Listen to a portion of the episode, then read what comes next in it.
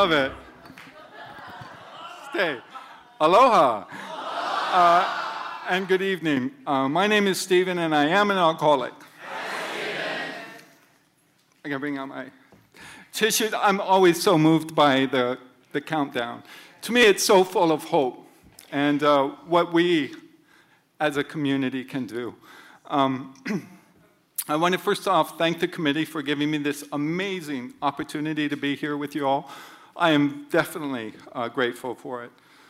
And I want to thank my sober family from Hawaii. Uh, many of them came out here to support me tonight. So I thank you for that. And they gave me this beautiful flower lei. It's a ginger lei, and each one is a separate individual flower. And it has the sweetest smell. So I invite you after uh, tonight, come up, give me a hug, and, uh, and smell it, because it's, it's fantastic. And give me the hug. Um, let's see. My, my home group is Kaniali'i. We meet on Monday nights at St. Andrew's Cathedral, uh, 745 uh, in Honolulu. So if you're in the area, come join us. Uh, my sobriety date is March 10th, 1986. I was 22 when I found the rooms. Today I stand here at 53 and in my 31st year of sobriety. And um, that is a long time. um, longer than some of my sponsees have been alive. And uh, I am so blessed and, and uh, grateful to have been graced with a life of sobriety. It is indeed second to none. Uh, I grew up in Honolulu as a fifth of six kids. Um, both parents were alcoholics. Uh, growing up was stressful. Uh, I knew uh, abuse and neglect, both physical and emotional. My parents would say that I would march to the beat of my own drum, and that was not a good thing. And uh, they had many more colorful ways to say that, um, and they shared their opinion with me on a daily basis. They thought I needed to be like my older brothers, and I wasn't. Uh, so they ridiculed me, they shamed me, they blamed me, they called me names, and uh, just overall, it wasn't a pleasant childhood. Uh, I had my first drink freshman year in high school. I was 15. I went to a party and someone had spiked the punch, and uh, that was the first time I drank alcohol. Uh, I'm the kind of alcoholic who lit up like a firecracker from that very first time. And uh, at the end of the evening, my friends had to wrestle the alcohol away from me. Uh, the next day, they were like, Stephen, what happened to you? Um, I was baffled. I didn't know why I acted the way I did. Uh, today I do. Uh, today I know that I'm an alcoholic, uh, that I have a physical allergy of the body followed by a compulsion of the mind. And one drink is too many. Um, but that is an insight that didn't come to me right away. Uh, high school, I drank whenever I could. Um, I got kicked out of my prom for being drunk and uh, passed out uh, during graduation, uh, graduation. I don't remember that. Uh, after high school, I moved to uh, Waikiki and I got a retail job in the evening. And then afterwards, I would go out drinking in the bars until they closed at 4 a.m. Now, this is when the drinking age was 18. So I was drinking in bars until 4 o'clock in the morning as an 18 year old. Uh, that continued. Uh, by uh, 21, I was trying to control my drinking with zero success. And um, I was in a spiral going down, uh, and I saw no way out. March 8th, 1986, I wake up around noon and I'm hurting from my head to my toes, and I say that, that uh, promise to myself that that day I'm not going to drink. Absolutely not. No matter what, I'm not going to drink. Said this so many times. And uh, by 8 o'clock that night, I'm drinking. Uh, 4 o'clock the, the next morning, I'm stumbling home drunk, broke, and just absolutely sick and tired of being sick and tired. And uh, on my way to my high rise apartment, I'm cutting through an empty lot. And there, I crumble to my knees and I say this prayer. I say, oh, God, please give me the courage and the strength to go home and jump. I can't take this pain anymore. I can't live with this. And uh, following that was that true moment of uh, incomprehensible demoralization uh, where I knew uh, without a shadow of a doubt that I wasn't going to jump and life wasn't going to change and I was just going to continue doing the same thing over and over. And it was such a crushing revelation. It was just too much. So I decided I had to do something different. And I jump in a taxi and I go home to my parents' house. Now, they haven't seen me in a while. I've been avoiding them. Uh, they're early risers, so they see me stumbling at 5 o'clock in the morning, um, looking like a hot mess, um, obviously distraught. And I tell them, I have something to tell you. And, uh, you know, they're looking a little concerned. Uh, so we head to the, uh, to the dining room table where the family talks are held. Uh, and on the way to the, to the family room table, I cut through the kitchen. And just kind of out of habit, I open the refrigerator and grab a beer. so um, I'm sitting on my side of the table with beer in hand, and they're on their side waiting for me to talk. And so I'm trying to gather my thoughts together. and I want to tell them that I can't stop drinking my life's a mess. I want to kill myself. I need some help. Okay, so I'm trying to figure out how to say that. And then a thought comes to me that if I tell them I can't stop drinking and I need some help, they might not want me to drink this beer. okay. That, that thought completely stresses me out. And now telling them doesn't seem like a very good idea. but I'm in a pickle. It's five o'clock in the morning. I'm a mess. I, you know, I'm here to tell them something. So uh, I, I look down at the table and I look up at them, down at the table, up at them, and I blurt out, Mom, Dad, I'm gay. Now I suggest that you might be alcoholic uh, if you're willing to come out to your parents to finish a drink.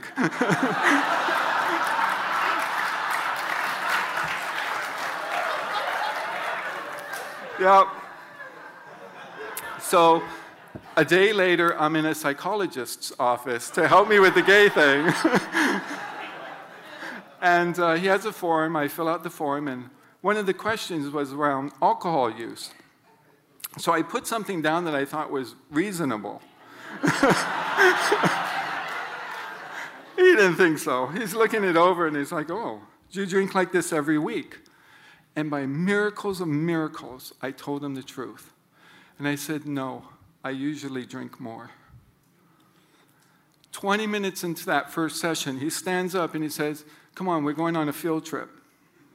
Now, seemed a little unusual to me, but hey, it's my first time, you know?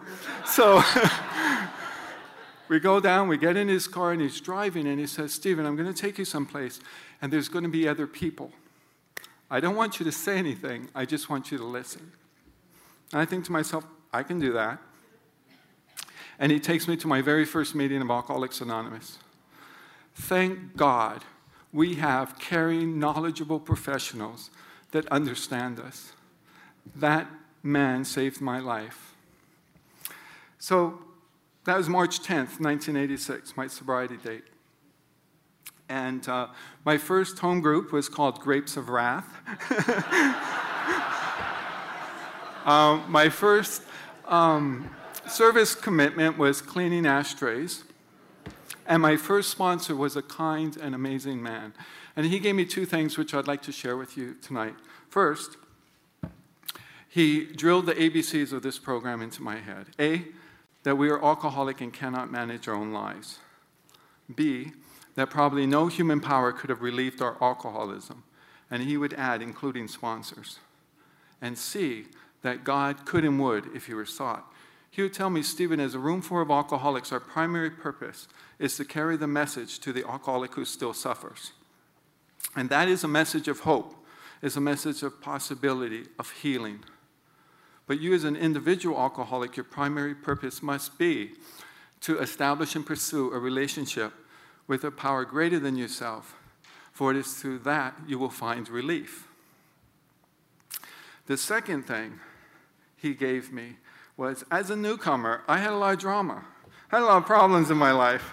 So I would go and I would tell him all about, I mean, all about it. And uh, he would sit and listen.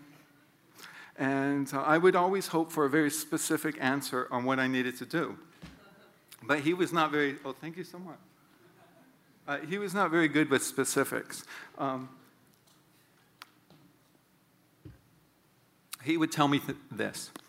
He would say, Stephen, whenever you find yourself in a difficult situation where there's a lot of options and you fear you're going to choose the wrong one, always err on the side of compassion. Now, I have to tell you that over the years, whenever I find myself in a difficult situation, if I just have the clarity, the sobriety of mind to ask myself, what is the compassionate thing to do? An answer always comes. So that was 31 years ago, and uh, I've been trudging uh, ever since. And uh, have a lot of stories uh, that I love to share. Uh, and with our limited time tonight, um, I'm just going to pick a few. Um, before I, but before I do that, what I want to give you, have another sip. Um, before I do that, I, I want to give you my three big ahas that I have found uh, along this journey. My f- first is that my physical life and my spiritual life are one and the same that I cannot separate them, that they are a reflection of one another. Two, that the spiritual path has been the path from me to we. That essentially what I've been able to do over these years is learn how to live life not only from the me perspective, but from the we perspective. To be able to experience the richness of life that we collectively live. And three, I've learned to love. Now, the word that comes closest to the type of love I'm talking about is acceptance. I've learned to accept people, places, and things as they be.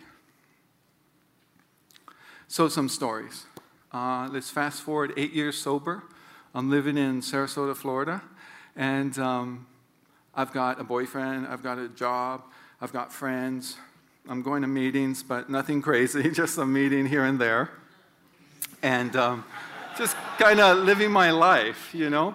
And um, this particular day, I'm out on one of the keys. And this key was connected to the mainland by a low lying bridge. And within this bridge, there was a drawbridge that could be raised to let watercraft through. So, anyway, I'm out there doing something terribly important and uh, having to rush back uh, to the mainland. And so I'm running late, of course. So I'm speeding down this, this um, waterway. And up in the distance, I see the crossing arms start flashing and coming down to stop the traffic so that they can open the bridge. Oh my God, so my anxiety goes way up. And um, I slow down, stop the car, and then in protest to this very unfair situation I find myself in, I turn off the car. So I roll down the window and I'm sitting there muttering to myself, like, why did they have to open it right now? And if they had only waited 15 seconds, I would have been past the bridge and on my way. But no, they had to do it right then. And whose fault is this anyway? So I'm trying to look around and find a, a boat in the water. I find it, it's a beautiful sailboat, and I curse them. Your fault, you're making me late. Um, and then with my mental powers, I try to push the boat faster through the bridge. it's not working. And so I give up that and I'm just kind of fidgeting and looking around. And my attention is caught by this car in front of me. And it's an old beat up car with dents and rust. And it has a bumper sticker on it. So I read the bumper sticker. And it says this It says, Are you a human being having a spiritual experience? Or are you a spiritual being having a human experience? And I just had this most empo- powerful, amazing insight just hit me right then. I just out of the blue. And that was this that I'm both. I'm both a human being having a spiritual experience, and I'm a spiritual being having a human experience. And what determines the difference? What determines how I experience my life are the actions I take. You know, our literature talks about the spiritual life is a life of action, that we practice our spiritual principles out here in the world. And it all just like came together so intensely and powerfully and so clear for me uh, in that moment. Uh, that moment lasted about three more minutes uh, until the bridge went down and the crossing arms went up, and I sped back into my busy life. But I share that because looking back, I could see something changed. Something was like planted in me that started to grow. Fast forward a few more years, I'm still living in Sarasota, Florida. It's a Sunday, and um, I'm working with a new sponsee. And we're going over the steps, and so I share with them uh, about how my first sponsor always taught me to err on the side of compassion. So as I'm sharing this with him, I'm thinking in my head, well, in the last few months, I hadn't been so compassionate. I've been kind of irritable and discontent. And so I thought it would be a good time for me to recommit to the practice. So that was a Sunday uh, afternoon. And uh, uh, by Thursday, I said, if I'm compassionate to one more jerk, uh, someone's going to die. and it's not going to be me. so I had to give up the practice. But, uh, but what happened this time that had not happened before is a question came to mind. And the question is this If being compassionate is the right thing to do, and I do believe it's the right thing to do, uh, why is it so hard? Why should the right thing be the difficult thing to do? I'd never thought about that before. So I sat with this question, I meditated, I reflected, and this goes on for a few more months. And then my answer comes to me, and my answer comes to me in the form of a quote. And the quote is from a very famous 20th century person. And the quote is this The most important decision that a human being will make in their lifetime is the decision of whether they live in a friendly universe or a hostile one. Step three talks about us making a decision a decision to turn our will and our life over to the care of God as we understand Him. Now, all these years, I never thought really much about what kind of world did my God make for me. So I took a pen to paper and I made uh, a list. On one side, I wrote uh, friendly and on the other side, I wrote hostile. And um, I started with the hostile side because it seemed a little uh, more familiar at the time. And uh, so I start to write down experiences that would prove that the world is hostile. So I'm writing, writing, and I fill up that, that column and I'm reviewing it. And one thing struck me was that uh, a lot of the experiences were from my childhood. And as I'm kind of re, you know, bringing them up and feeling the feelings, I go, aha. That's why uh, it's so difficult to do the, the right thing, because it's not the nature of the world. The nature of this world is dog eat dog. It's you get yours at someone else's expense. There's winners and there's losers. Being compassionate is not natural. That's why it's so difficult. But I stuck with the exercise and I went over to the friendly column. and I start writing things down that would prove that the world is friendly. And um, it quickly comes to me that these are not only experiences in my adult life, but these are experiences that I've had as a sober adult with my sober family. And uh, just generous, kind people I've met, places I've been, experiences I've had there, and just the amazing scenic beauty that I've seen that would absolutely convince uh, anyone that this was a friendly world. I think what's so powerful about that quote and about our step three is it says, make a decision. It does not say logically conclude from previous lived experience the nature of the world. It says decide. And I decided right then and there that it made a heck of a lot more sense to live in a friendly universe, a, a world in which God has got my back, in which things come to me for my protection and care, that um, I'm in the right place at the right time right now with the right people. And uh, I have to tell you, uh, my world has not been the same since. Uh, the next story I'd like to share, uh, I have to back up a little. Uh, actually, I have to back up a lot. And this story starts off with uh, boy meets boy on high school campus. And uh, I'm one of the boys. We're both 15. uh, he's Tahitian and totally hot. And uh, his nickname is Tay. And uh, I first see him coming out of the classroom next to me. Uh, and it was totally love at first sight. My little 15 year old heart, you know, skips a beat and I, my breath catches. And uh, turns out we have mutual friends.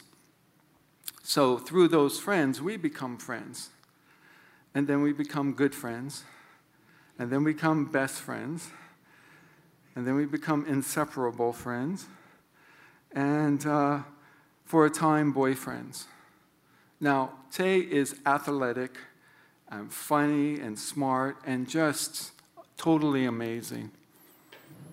And I remember in high school measuring time not by the bell schedule, but by when I would see him next. We graduate, he moves off to college, we remain close. At 22, I find the rooms of AA, and by 23, I'm living in Los Angeles, and we, we stay in touch. So, fast forward a little, break. fast forward a little, we're both 28, and we're together having lunch and uh, just visiting. So, 28 by now, I have six years sober. And Tay, on the other hand, has been arrested for three DUIs. He's been through two treatment centers and just recently lost a professional license due to substance use. So, anyway, we're together and we're having lunch, and kind of out of the blue, he says, uh, he knows what's wrong and he knows what's missing from his life. Oh? Yeah. Uh, he has decided that he needs to get married to a woman um, by his 30th birthday, and that what's missing is he needs a family. Um, I laugh at the idea, and, uh, but nevertheless, he's serious. And a month before his 30th birthday, uh, he gets married to a wonderful woman and uh, he asked me if I would stand for him in the, in the wedding, and I do. So, fast forward a year, his daughter is born. The following year, his wife kicks him out of the house for yet another DUI, some time in jail for assaulting an officer, and another lost job. So he moves back to Hawaii. And uh, shortly after that, um, I was in a long term relationship, which I ended, and I too moved back to Hawaii. And uh, what do I do when I get there? Uh, I get a sponsor, still have him, Jim, he's here tonight. I get a home group, I get a service commitment, I get a job, and I kind of start my life. Tay, on the other hand, is having difficulty. Um, by now, he's going to AA meetings, but he's finding it hard to, to stay sober. Uh, and he's finding it hard to keep a job. And uh, over time, he just gives up on the idea of working. And now he's financially able to do so, so he just stops uh, trying to try to work and spends more and more time by himself. Well, we go to meetings and we hang out and we do things together. But over time, I start to get a little discouraged here. I mean, he's not working and he seems to just be in this uh, cycle of relapse. Few more years go by, years, not months, years, and uh, we kind of have fallen into this routine where we'd get together and I'd ask him about his day and how much sober time he had, and he'd tell me, and I'd roll my eyes and I'd shake my head and I'd shame him and I'd blame him and I'd ridicule him and I'd name call him and I'd tell him, you know, he's got to take this serious. I'd do the little finger wag, you know, sobriety's not a joke. Uh, he would call, and I wouldn't answer his calls. And uh, sometimes I'd just cancel our, our plans together because uh, I'd just be so irritated, right? Uh, uh, and I thought, you know, he just needs to get his life together. Again, now it continues another few more years. And then one night I'm at home and I get a call from his sister and she's crying. And she had just gone up to his apartment to check on him and she found him dead in the bathroom. Now, the coroner said he had been dead for five days. And uh, a week later, after the necessary biological cleaners had been into the apartment, it's time to empty it. And his mom and sister had asked me, hey, if, if I could help. Specifically, they wanted me to clean out his bedroom. And I said, sure. So um, I go up there, and it's a hot, sunny afternoon, and the whole apartment just smells awful. And I go into his bedroom, and it's just a mess. And uh, so I start opening up drawers and uh, emptying the contents into large black trash bags. And I work my way around his, his bedroom. And I come to his bookshelf. It's cluttered, but I notice there's one shelf that's like chest level, and it's not. And I look, and he has like uh, four or five big books that look kind of worn. And then next to it is a nice stack of uh, AA literature Living Sober, um, uh, 24 hours daily reflections as Bill sees it. And then next to that, there's a beautiful wooden bowl, and it's just heaped with sober coins. Most of them 24 hour, but there were 30 day and 60 day and 90 day chips in there. And I even noticed some brass coins uh, mixed in. Apparently, uh, Tay had kept every sober chip he ever got. Fuck. Maybe he did want to get sober. Maybe he was trying. Maybe this was something he really wanted in his life. A couple more weeks go by, and there's a small memorial on the beach for him uh, and it's just him and his family and me. And then afterwards, a canoe ride out to scatter his ashes in the water. And on the canoe ride out, it's just me, his mom, and sister. And the mom had asked me if I could hold the ashes, and then when the time came, to lay them to rest in the water. Now, this is early in the morning, and it's right off Diamond Head. Uh, for those of you who have been to Hawaii, it's a beautiful spot and uh, we're in the water in the canoe, and the sun is just rising up um, behind Diamond Head Crater, and the sky is lit with that warm glow of sunrise, uh, and the water is clear and calm and a beautiful deep blue. It was undeniably a beautiful morning, and I couldn't help but appreciate the beauty. It was also undeniably a sad day, and I felt lost in grief. And yet I felt such honor to be there in those final moments with Tay. Months later, I realized he had given me a gift. And that gift I give to you tonight. See, I loved him. I really did. I wanted him to be sober and to be happy and to be healthy. And in that strong desire, in that love for him, I unconsciously picked up the tools from my childhood. See, I believe my parents loved me. I think my parents didn't want me to be different and gay. And so, like them, I picked up the tools of ridicule, ridicule and shame and blame and name calling. Today, I know my commitment. I'm committed to living in a friendly universe with a loving, caring God. I am committed to living knowing I'm in the right place at the right time, right now, with the right people.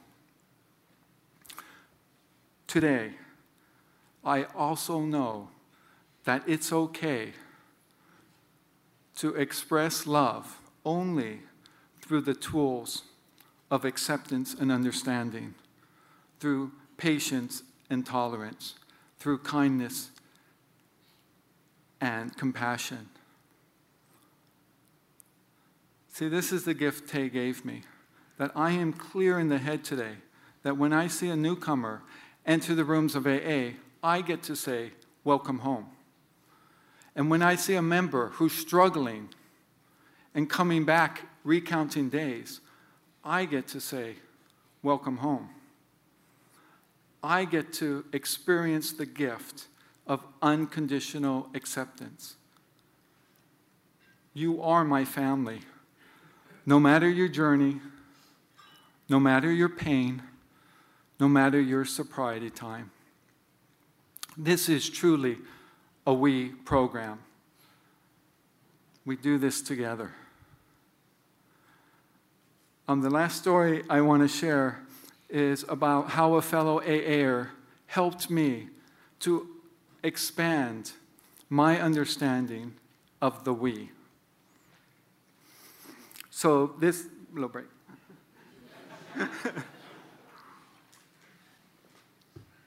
this story uh, takes place uh, July 2015 in Atlanta, Georgia, right after the World AA Conference. And uh, before I can tell this story, I, I got to back up a little too. Um, years ago, I was in a meeting, and this guy shared that when he stepped into a New Year sobriety, what he liked to do is take the last year's sobriety coin and release it with intention. He'd like to find some special way to let last year's coin go. Well, I, I kind of dug that release with intention. So I picked up the habit, and over the years, I found some amazing uh, ways to, to do this.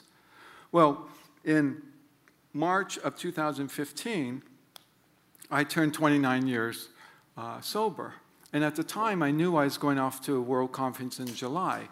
So I took last year's coin and I put it in my backpack, figuring I'd find some way at World Conference to release it with intention. Uh, and if not, afterwards I was going on vacation and I'd, I'd do it there. In any case, um, I threw it in my backpack and didn't think much about it. So fast forward July, World Conference, fabulous, had a great time. I was there with some friends from uh, Hawaii uh, that are here tonight to support me. And um, after the convention, they were going to stay in Atlanta, Georgia for a few more days, and then I, I was going off on, on, a vacation. So we say our goodbyes, and I head to the, to the metro to catch the train to the airport. So I'm down on, on the train, the MARTA, or, uh, wait, waiting for the, um, the train to the airport. I got my roller bag and my backpack. And uh, this guy walks up and he has a roller bag and a backpack and he asks me, Is this the direction for the train to the airport? And yeah, yeah, yeah. So um, he, he's about my age, a little older. And so I ask him more, Were you here for the convention? And he says, Yes, he was. So we get to uh, just kind of chit chat, uh, talk while we're there. He asks where I'm from. I say Hawaii. He's never been. I ask him, he says, Rhode Island, and uh, I've never been. The train comes, um, we get on, it's crowded, uh, but there's one seat open, so he sits down. And then I stand in front of him and kind of, excuse me, I got a little nose. Sorry. Um, I, he sits down, and I kind of stand up above him, uh, and I hold on to the grip bar, and we just kind of continue to chit chat. Uh, and he asked me, Was this my first uh, World Conference? And I said, No, it was my third. Uh, what about you? And he says, uh, Yeah, it was his first. And that both him and his wife had 27 years sober and had never been to a World Conference, and they thought, Well, it was about time. So they had signed up for it, and he was so happy he had, he had gone and experienced it. Now, I notice he's, he's by himself. So I ask him, Oh, is your wife staying on longer in Atlanta? And uh, this is where the conversation drops to that next deeper level. He looks at me and says, uh, No, she didn't come. And then after a, a pause, he says, uh, She recently passed away and I really wasn't sure I wanted to come. But um, my, all my sober friends and family encouraged me to, to, come alone and, and to be here. And so, um, you know, I'm, I say, well, I'm, you know, I'm sorry for, for your loss. And we kind of ride a little in silence. And he says, uh, yeah, you know, he really was having uh, second doubts when he first got to the conference. But then the first night there was a band, and the band had played this particular song. And as soon as they started playing this song, he knew everything was okay, that he was meant to be there and it was all right. Um, and he goes on to, to say, well, that the night his wife died um, was a beautiful night, and the house was full of their sober friends and family. And there was a musician playing in the backyard, and just you know people having a good time and his wife was just so happy. Although she was in her bed um, she was just so happy to see everyone uh, come over. And then later that night he fell asleep in the chair next to her bed. And in the early morning hours he wakes up with this song stuck in his head. He looks over and his wife had passed. And he says you see that's the song that the band played. And uh, so it was such a touching story, you know. I mean, I could see the grief and the sadness in this man. And, and again, we're just riding on a, on a train, you know, with people around. And I just can feel his, his sorrow. And I say to myself, what can I do for this man? And a thought comes to me that along, the, along this way, he had shared that he, he lived in Rhode Island and that his house butted up against some woods. And what he liked to do is take a walk through the woods. So, without really thinking about it, I whip my backpack around and I dig out last year's sober coin and I present it to him in a, in a closed fist. I say, Here, I'd like you to have this. And so he reaches out to accept it, and uh, when I open my hand to give it to him and he sees it's a sober sobriety coin, he said, Well, what's this for? So I explained to him how I like to release my coin with intention and that the woods next to his house sounded like such a beautiful place. And maybe he could do me the favor of taking it on one of his walks and leaving it somewhere beautiful. Okay? So he has this real puzzled look in his, his face as I'm explaining this little voice in my head goes, Oh my God, Stephen, you're sounding like a weirdo. it's like, clearly he's not getting this. This is just weird, weird, weird. So I start to fill up with self doubt. And so I ask him, Oh, uh, how many years are on that coin? I want to make sure I gave you the right one. Still looking, you know, puzzled at me, he looks down at the coin and flips it around so he can read the years. And He's kind of staring at it, and the color drains from his face. And very hesitantly, he asks me, You have 29 years? I said, Yeah, yeah. And uh, he closes his hand around the coin and says, Yeah, this is the right one. And then silently starts to cry. Now the voice in my head is saying, You've really done it. you just made this grieving man cry. Good job. that's, that's the way to go. So we ride a bit in silence. And uh, then he speaks up. And he says, You know, the one thing he really wanted to get at the conference was a medallion to remember his wife by. And that you know around the convention there were a lot of shops selling all kinds of sobriety things. And he had spent a lot of time looking for just the right and perfect one. And uh, at one time he thought he had found it. But he wasn't so sure. So um, he, he moved on and then he decided to return. And by that time it had already been sold so here he was leaving the conference without a medallion uh, to remember her by and he just shakes his hand and he says, This is it. I'm going to keep this. And tears in his eyes. Yeah, of course, please. please keep it, you know? And we ride a little bit uh, more in silence. Get to the airport, we say our goodbyes, we hug, go our separate ways. And so now I'm at the, the gate waiting for the plane, and I'm kind of thinking, well, what was it that was so emotional about this? Why was the guy so touched? And then it hit me, and I started to cry right there by myself uh, at the airport gate. And it's this that he had shared that, um, you know, that the party, the, the night his wife died? He had shared that the friends and family weren't over there to say goodbye to his wife, but to celebrate his sober anniversary. And um, he had shared earlier that uh, both him and his wife had 27 years sober when they had registered for the conference. Then he has a sober anniversary, which would make it his 28th year of sobriety the night his wife passes away, and I just hand him a 28 year coin. I know that his wife was there with us that day. And my understanding of the we, the we we talk about, expanded. So I think the we is not only us, the living, the trudging, but I believe the we or all those who have come before us. For we are truly never alone. It has been an honor and a privilege to be here with you tonight. Thank you.